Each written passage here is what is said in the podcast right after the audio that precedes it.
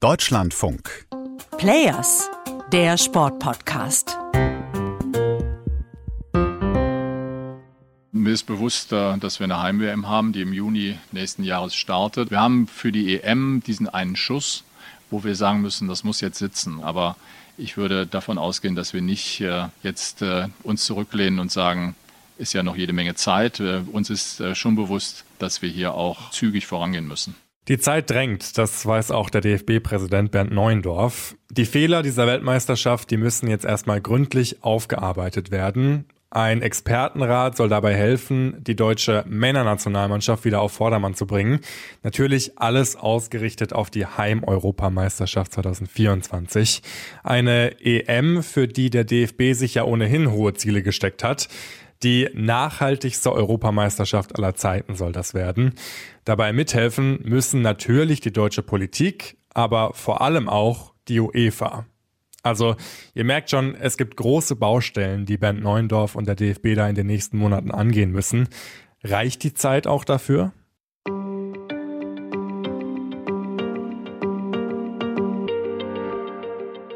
Raphael Spät hier mit Matthias Friebe. Matthias, wie hast du denn jetzt in diesen ersten Tagen und Wochen nach dem Ausscheiden der deutschen Mannschaft den DFB und vor allem auch Bernd Neuendorf erlebt, was das Auftreten und die Kommunikation angeht?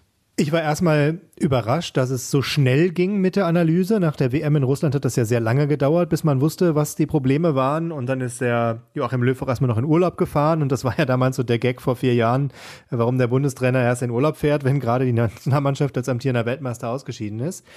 Also es ging sehr schnell.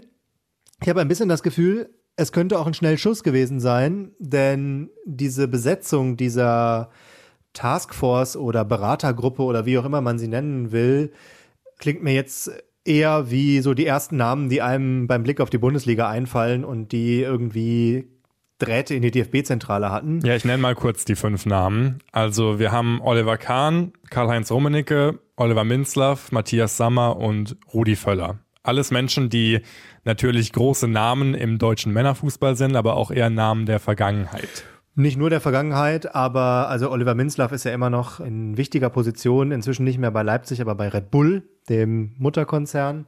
Aber ja, Rudi Völler ist selbst mal zurückgetreten nach erfolgloser EM als Bundestrainer. Karl-Heinz Rummenigge ist quasi im Ruhestand. Ähm, man hätte sich durchaus andere Namen vorstellen können, mal vorsichtig gesagt, um das Stichwort Diversität mal gar nicht in den Mund zu nehmen. Ähm, aber ich habe eine sehr interessante Theorie gelesen von Almut Schuld vorgetragen, der Nationaltorhüterin, die hat gesagt, man hat sich offenbar die Namen genommen, die am lautesten kritisieren und am lautesten meckern, für den Fall, dass das bei der nächsten Heim-EM auch in die Hose geht, dann hat man die schon mal auf seiner Seite, weil dann können die nämlich nicht mehr kritisieren.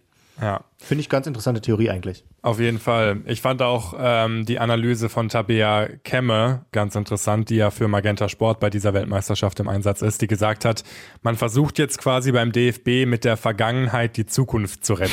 Ja, so ungefähr kann man es auch sagen.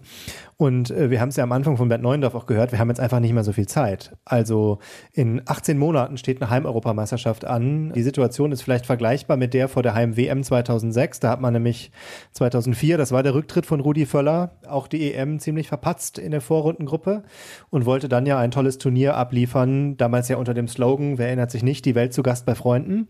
Hat funktioniert. Hat ganz gut funktioniert. Äh, sowohl was die Stimmung im Land anging, als auch was die sportliche Leistung der deutschen Mannschaft anging. Und ich glaube, das ist so ein bisschen der Goldstandard, das Idealbild, was man sich vorstellt, wie das dann in anderthalb Jahren auch sein soll. Mir fehlt noch ein bisschen die Fantasie, aber vielleicht sind es ja auch nur kleine Schräubchen, die man zumindest sportlich drehen muss, damit das zumindest mal wieder weit gehen könnte im Turnier. Ja, damals hat es ja auch ganz gut funktioniert. Das haben wir in einer der letzten Folgen auch schon besprochen mit Thomas Kistner, weil damals ja wirklich junges, frisches Blut äh, ins Team geholt wurde mit Oliver Bierhoff und vor allem Jürgen Klinsmann und Joachim Löw. Drei Männer, die jetzt davor noch nicht so viel Erfahrung hatten, was jetzt den Trainerstab angeht. Die kamen gerade erst aus aktiven Sportlerkarrieren. Was sind denn jetzt aus deiner Sicht die größten Baustellen, die auch diese Taskforce jetzt in den nächsten 18 Monaten angehen muss? Ja, es gibt ja zwei Arbeitsgruppen. Also die eine, die muss ja strukturell arbeiten, über die haben wir jetzt noch nicht so viel gesprochen. Da ist unter anderem Philipp Lahm dabei oder Celia Sasic. Ähm, die werden sich ja damit beschäftigen, wie man diese ganzen vielen Aufgaben, die Oliver Bierhoff in den letzten 18 Jahren angesammelt hat, wie man die aufteilt und die Strukturen neu organisiert, dass sozusagen alles reibungslos auch ablaufen kann von den Abläufen. Und dann gibt's ja diese sportliche Beratergruppe, die sich äh, jetzt mit dem kurzfristigen sportlichen Erfolg beschäftigen muss. Ich glaube, das ist relativ absehbar, in welche Richtung das geht. Wir werden eine sehr ähnliche vom Personal Mannschaft erleben 2024 wie jetzt bei dieser WM. Wir werden wahrscheinlich einen Kader erleben, der rund um Jamal Musiala aufgebaut wird, den vermutlich kommenden Superstar, der ja mit 19 Jahren jetzt schon eine ganz beachtenswerte WM gespielt hat in den drei Einsätzen. Und es gibt zwei große Baustellen, die man irgendwie, ich weiß nicht wie, schließen muss. Es braucht funktionierende Außenverteidiger, eine gute Abwehrkette, die stabil steht, und es braucht einen Stürmer, der weiß, wo das Tor steht. Und wie man das in 18 Monaten schaffen will, das weiß ich jetzt nicht so ganz.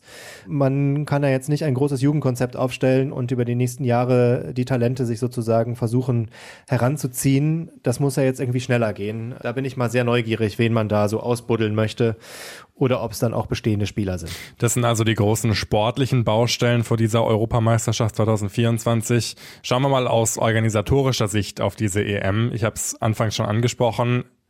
Es ist sehr ambitioniert, was der DFB da vorhat bei dieser EM. Die nachhaltigste Europameisterschaft aller Zeiten. Mithilfe der Politik hat man da schon auch ein erstes Nachhaltigkeitskonzept aufgestellt. Wir haben in einer der Folgen dieses Podcasts auch darüber gesprochen mit Maxi Rieger, unserem Kollegen, dass Nachhaltigkeit und solche Sportgroßereignisse von solcher Dimension eigentlich schlecht zusammenpassen. Wie soll das dann 2024 funktionieren? Ja, man hat sich auch da wirklich ambitionierte Ziele gesetzt. Ähm, ich glaube, ist so eine Vermutung, das könnte schon schwierig werden, das mit der UEFA übereinzubekommen, weil die UEFA ist ja der Ausrichter dieses Turniers, Deutschland der Gastgeber. Und die UEFA hat natürlich auch ihre eigenen Vorgaben. Und wenn wir über Nachhaltigkeit reden, dann reden wir über alles. Von Reisen, über die Stadien bis hin zu, ich sag mal, den Papiertickets und der Kleidung für die freiwilligen Helfer und den Papp- oder Plastik- oder was weiß ich, Bechern im Stadion, wo die Getränke ausgeschenkt werden. In Deutschland vermutlich auch wieder Bier. Und da hat die UEFA natürlich auch ihre eigenen Ideen und ihre eigenen Konzepte. Und ich habe nicht das Gefühl, dass die UEFA, was die Nachhaltigkeit angeht, jetzt schon so weit ist, dass man da jetzt überall ein grünes Etikett draufmalen würde. Das könnte noch durchaus Konfliktpotenzial bieten. Und da sind ja noch ganz viele andere Themen. Also Nachhaltigkeit ist ein großes Thema, aber wir haben vor gerade mal anderthalb Jahren den großen Streit gehabt bei der letzten EM, die ja auch in München stattgefunden hat, mit der Regenbogenbeleuchtung an der Münchner Arena. Da sind der DFB und die UEFA ziemlich aneinander geraten. Auch da wird man sich jetzt Gedanken machen müssen, wie man damit umgeht bei dem nächsten Turnier. Also der Baustellen gibt es viele und da muss man wahrscheinlich sehr, sehr viel Zeit investieren in den nächsten 18 Monaten. Wobei Bernd Neuendorf, das muss man ja auch sagen, er hat eindeutig auch Fehler eingestanden jetzt in den letzten Tagen, hat vor allem die Kommunikation im Zusammenhang mit dieser One Love Binde erwähnt als einen der großen Fehler, die er gemacht hat. Ist mal was Neues, Selbstkritik vom DFB, äh, hat man selten gehört. Also das war zumindest mal, habe ich auch aufgemerkt, es waren zumindest mal selbstkritische Worte, ähm, sollte man an dieser Stelle vielleicht auch mal sagen. Ansonsten war das Auftreten während des Turniers in Katar ja relativ selbstbewusst, man könnte vielleicht auch sagen arrogant. Man könnte auch noch ergänzen, wie man das häufig vom DFB schon gewöhnt war. Aber diese eher selbstkritischen Worte fand ich doch äh, auf jeden Fall äh, mal erwähnenswert. Und vielleicht ist das ein Zeichen dafür, dass man doch das eine oder andere verstanden hat.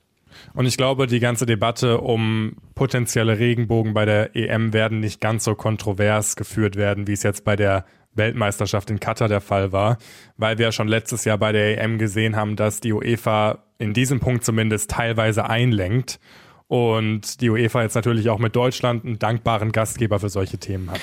Ganz richtig. Wobei ich aber glaube, es wird trotzdem Debatten geben, die werden aber nicht, was jetzt zum Beispiel Kapitänsbinden angeht, zwischen UEFA und DFB laufen, sondern eher inner DFB. Weil wir haben diese Berichte über die Zerrissenheit der Mannschaft. Wir haben diesen Deutschland-Trend auch, äh, dass auch viele mittlerweile genervt sind von diesen Themen. Und es waren ja auch solche Sätze zu hören wie, wir haben dann für das Spanien- und Costa Rica-Spiel uns überlegt, wir konzentrieren uns nur noch auf den Sport. Ich habe schon mal an, an anderer Stelle in diesem Podcast gesagt, ich könnte mir vorstellen, dass das jetzt noch eine Diskussion wird. Wie geht man überhaupt mit politischen Aktionen um, mit dem Knien vor dem Anpfiff, mit der Kapitänsbinde, mit möglicherweise politisch gemeinten Torjubeln oder mit Aktionen bei den Trainings oder so. Und ich habe ein bisschen die Vermutung, dass eine Konsequenz dieser WM auch sein könnte, man fährt das Ganze weitestgehend zurück, vielleicht sogar Richtung Null. Ich glaube, das wird dem Image des DFB so absurd es klingt, aber sogar gut tun, weil äh, durch diese ganze One Love Kapitänsbinde haben wir jetzt während der WM gesehen, haben sie jegliche Glaubwürdigkeit und jegliches Ansehen in der deutschen Öffentlichkeit verloren. Ja, genau. Man muss sich halt einem auf, auf einer Seite positionieren. Entweder man ist für dieses politische Symbol, da muss man es auch durchziehen, da muss man auch zu den Konsequenzen stehen. Das ist, glaube ich, auch so die Meinung, die in diesem Deutschland-Trend rausgekommen ist. Oder man muss halt sagen, wir suchen uns einen anderen Weg, aber wir spielen jetzt erstmal Fußball und platzieren unsere Themen irgendwie anders, wenn uns das wichtig ist. Und das ist, glaube ich, jetzt die Diskussion, die man führen wird. Also vielleicht kommt man ja auch nochmal auf andere kreative Ideen, wie man gewisse Botschaften platzieren kann. Äh, wird, glaube ich, eins der Themen sein für die nächsten 18 Monate, äh, was bestimmt genauso intensiv diskutiert wird, wie wer der neue Mittelstürmer wird. Bist du denn optimistisch, nicht nur aus sportlicher, sondern auch aus organisatorischer Sicht, was die EM 2024 angeht? Ja, ich glaube schon, weil man natürlich auf einem Fundament aufbauen kann, was wenige andere Länder haben. Also die Stadien, die sind zwar jetzt nicht alle neu wie in Katar, aber die sind auf einem höchsten Standard.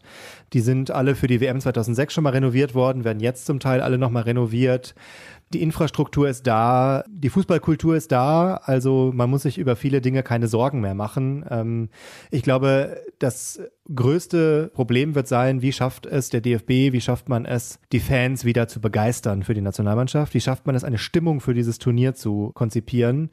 Und da bin ich sehr neugierig, welche Ideen man da hat, weil gerade sieht es so aus, als würden die großen Sportturniere, der Profifußball und der DFB ganz besonders, eher kein so gutes Standing haben. Und da muss man viel Überzeugungsarbeit leisten, glaube ich, dass man wirklich wieder gerne mit einem Bier in der Hand und einem Schal um den Hals sich in den Park stellt und auf einer Großleinwand EM guckt, übernächsten Sommer. 18 Monate sind es noch bis zur Heim-Europameisterschaft für den DFB, um all diese großen Baustellen jetzt in den Griff zu bekommen. Das war es jetzt von dieser Folge, diesem vorletzten Players-Podcast während der Fußball-Weltmeisterschaft in Katar. Nach dem Finale wird es in der Abschlussfolge nochmal einen Rundumschlag hier im Players-Podcast geben. Matthias und ich werden ausführlich über all das sprechen, was in den letzten vier Wochen rund um diese Weltmeisterschaft so passiert ist. Wenn ihr das nicht verpassen wollt, dann abonniert unseren Podcast, bewertet uns und empfehlt uns gerne weiter. Und wir hören uns dann in der Abschlussfolge. Bis dahin, macht's gut. Ciao.